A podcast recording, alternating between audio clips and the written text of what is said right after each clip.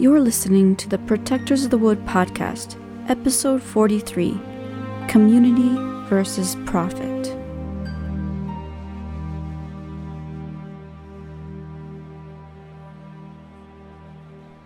As Jay Wellington spoke, Abby struggled with her own fears and conflicts.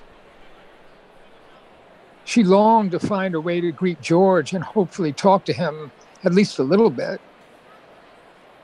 Her intuition told her it would be nice for both of them. But she noticed people watching her, pointing and making comments that she couldn't quite hear.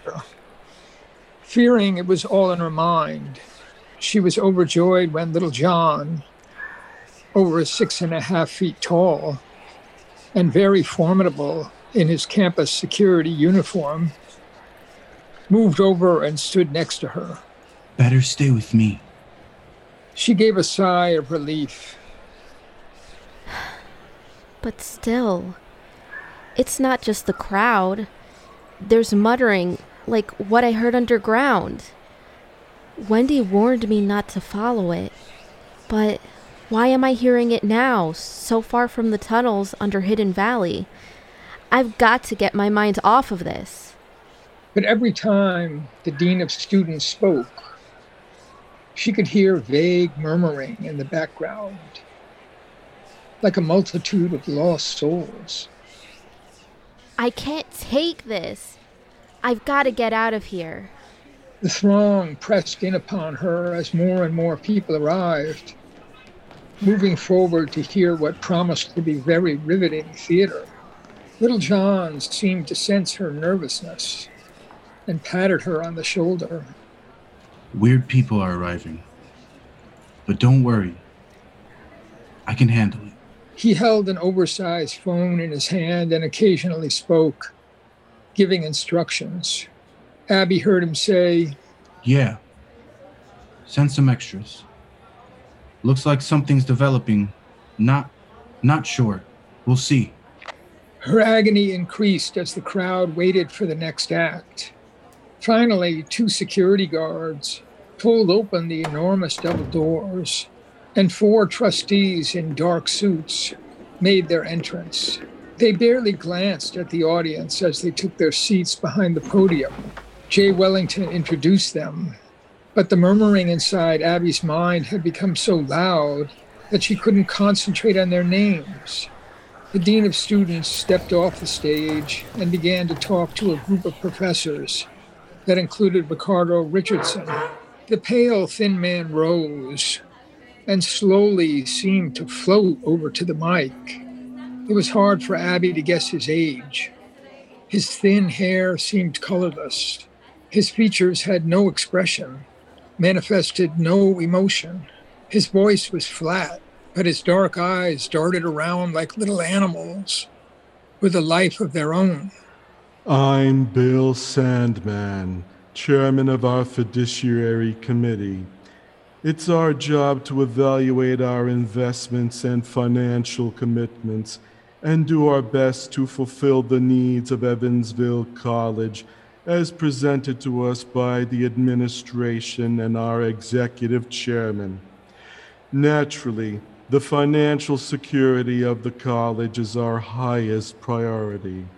He paused as if he expected some comment and then repeated, Our highest priority. My task is to make sure that we are faithful to the interests of this college. We cannot cede this responsibility to anyone. While we welcome the opportunity to listen to the ideas and recommendations of students and faculty, it remains our job and our job alone to make decisions regarding the investment of the Evansville College endowment. But within those strict constraints, there is some flexibility. I think you'll find that Donald Irving our investment advisor can present some common ground for us to work together. No one clapped or made any noise at all. People looked around as if confused and disoriented. Then a younger, more expensively dressed man rose from among the seated trustees and walked confidently up to the microphone. He glanced at his watch and nodded to the crowd. As Bill said, my area of expertise is the evaluation of our investments and the need at times to make changes. We have a substantial endowment, but our yearly expenses grow rapidly. We must be careful to generate an income that increases every year. Our scholarship fund, the salaries of our faculty, the maintenance of our physical plant, and the necessity of building dormitories as our college expands. I'm sure you can understand that fulfilling all these needs is not an easy task. Also, many of you may not understand that we have positive relationships with many energy companies, including the sharing of research and sustainability advice. I want you to know that we do consider environmental and moral issues when we invest. We already have restricted ourselves from any increase in our overall investments in fossil fuel corporations, as well as many enterprises with negative social impacts. Please understand that we, as an institution, cannot take stands on political issues and I'm sure we can all agree that climate change has become a hot button political issue. Donald Irving paused and smiled. He looked over the crowd as if expecting general agreement. Then he added, um, Our annual report is available to the public for each year that passes. I must say that we are proud of our strategies and our outcomes. After hearing from a faculty member and a student, I'll be happy to take any questions and hope we can share ideas for the benefit of all stakeholders in Evansville College. Bill Sandman walked over and joined his colleague at the mic. Thank you, Donald, for all your help and years of service. Perhaps this would be a good moment to hear from a faculty member. He nodded to the group of professors and other staff. People in the crowd looked at each other in bewilderment, unable to believe that what they had heard was all that the trustees were offering. But Donald Irving took a seat as Ricardo Richardson said a few words to his colleagues. Then he spoke to George, who gave him a microphone attached to the amplifier used by the band. Please, Bill O'Donnell, come back to the microphone. Let's speak together and try to clarify this complicated subject. Hopefully, we'll make some progress. The trustees hesitated and spoke in low undertones. Abby was in a panic. Uh, I can't take this. What am I gonna do? The murmuring and jabbering had grown louder and become a wave of incomprehensible gibberish. She couldn't tell what noise was coming from the audience and what was in her mind. I've got to get out of here. Donald Irving walked back to the mic, and Ricardo joined him on the stage. I understand that this is a confusing subject. I hope we can find a place to begin that we all agree on. I suggest that there are both objective facts and moral obligations facing all of us here at Evansville College. Let's try to agree on these facts and obligations and proceed from there. Ricardo waited as Donald Irving looked anxiously at the trustees on either side of him and then at his audience. He gave a reply in a halting, uneven voice full of long pauses. Well, uh, I think uh, we've already uh, presented our um, the relevant facts and obligations, uh, our responsibilities and obligations to the needs of the college define this whole discussion.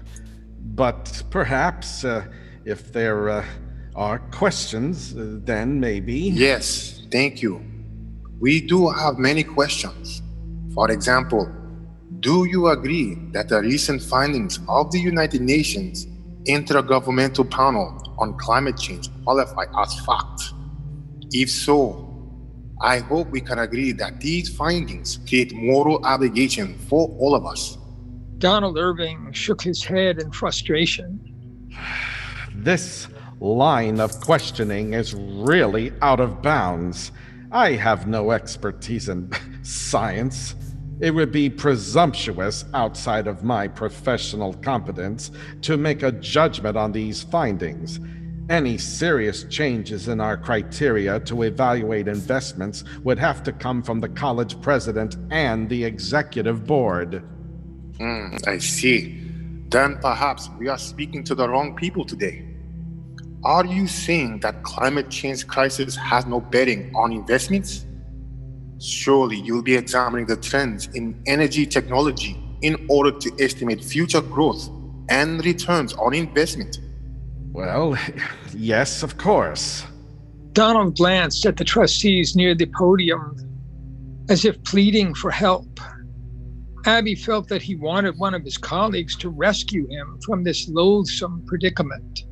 As I told you, we have positive relationships with energy companies and share research and guidance. Do these relationships involve the exchange of financial benefits? Are we conducting research for fossil fuel corporations in areas like public relations and advertising? Professor Richardson, I'm not here to be interrogated. I think the trustees have made their position quite clear. It's time for you, representing students and faculty, to make your position clear. Believe me, I understand that this is a stressful subject for all of us. I'm happy to change gears and speak directly to the audience. Thank you for your patience with my questions. Donald Irving nodded and sat in the row of chairs flanking the podium. Ladies and gentlemen, I'll present our position as briefly as I can. Staff and security were struggling to keep the audience quiet as people tried to move around, talk to friends. Abby was aware that both students and adults were trying to approach her. Little John had engaged two other security guards to shield Abby. Yuvia and Phoebe politely but stubbornly warded off intruders. Feeling her heart beating and her breathing becoming a pant, she looked at the ground and met no one's eyes. Meanwhile, Roberto began his statement. It's very difficult for complex community like Evansville College to make important decisions together when the participants are starting from different premises. The overwhelming majority of the students and faculty do accept the reports from the United Nations panel as facts and dire warnings. There is agreement among our most prominent scientific leaders that we have slightly more than 10 years to begin making major changes in our global carbon footprint. If we fail at this task, irreversible changes will impact our globe and change life on Earth in devastating ways. I realize that there is a small minority who disagree, but if many doctors say that you have a dread disease and must make changes, and another doctor disagrees, you'll probably make the changes to be on the safe side. And here, the stakes are not just one person, not just one species, but all life on Earth we ignore the scientific community at our peril. The professor paused. The audience had become silent. No one move. Now I'll try to outline the moral issues. Here, the discussions enters an area we may call spiritual. For example, there are social justice issues because, so far, the climate change impacts poor countries and communities more than wealthy ones. The wealthy have a moral obligation to change this cruel and unfair crisis, and they have the means to do so. Our various religions have strong words about our willingness or lack thereof to help those who suffer. Do the spiritual traditions of humanity matter? We ignore them at our peril. The audience clapped and cheered. Bill Sandman rose and spoke in Ricardo's ear. The professor stared off into the distance for a moment and then said, Bill tells me we're running out of time. I don't want to take any time that should be given to a speaker from the student body, so I'll sum up our position. Do we have a moral obligation to the generations of humans and all species waiting to be born? I believe we do. This moral and spiritual commitment must become the starting point for any discussion of investments, politics, and the decision making process of any reputable organization, corporation, government, or institution. This is a universal challenge affecting the way we live. It must be the first priority. After the collapse of civilization, what will our loyalty to Evansville College be worth? The audience cheered and clapped. In great agitation, Donald Irving rose and elbowed Ricardo away from the mic. I'm sorry, but I must bring some common sense to this dialogue. We also have an ethical obligation right now at this moment to heat people's homes, run a transportation system, put food on the table, run a university. All our myriad obligations do not disappear like magic because of a United Nations report. For example, our environmental groups on campus want to ban fracking, but we heat our dormitories and classrooms with fracked gas. And we have no solutions in place to banish fossil fuels and will not have solutions for three decades at a minimum. Uh, may I reply? Please do, if you can.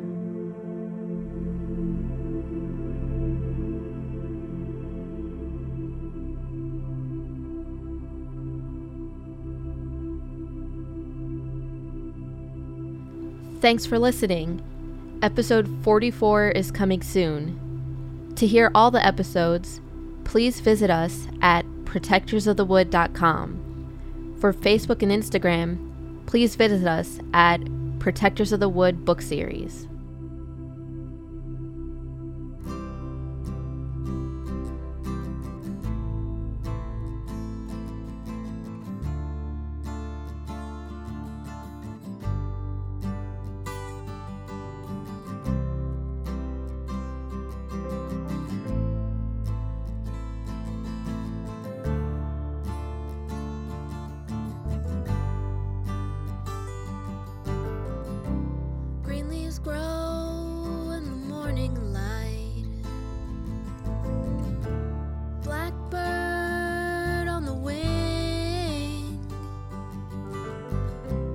Sunlight glows in a great halo.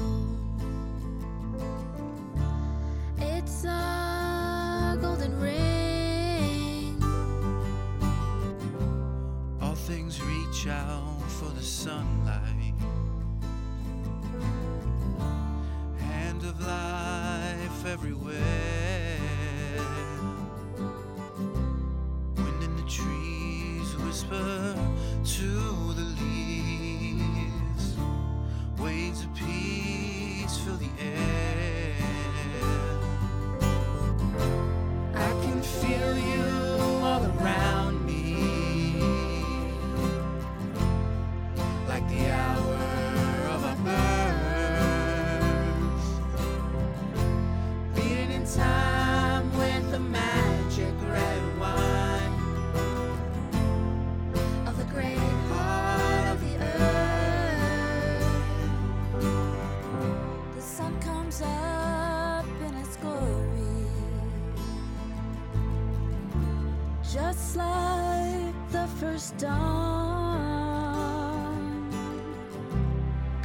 Come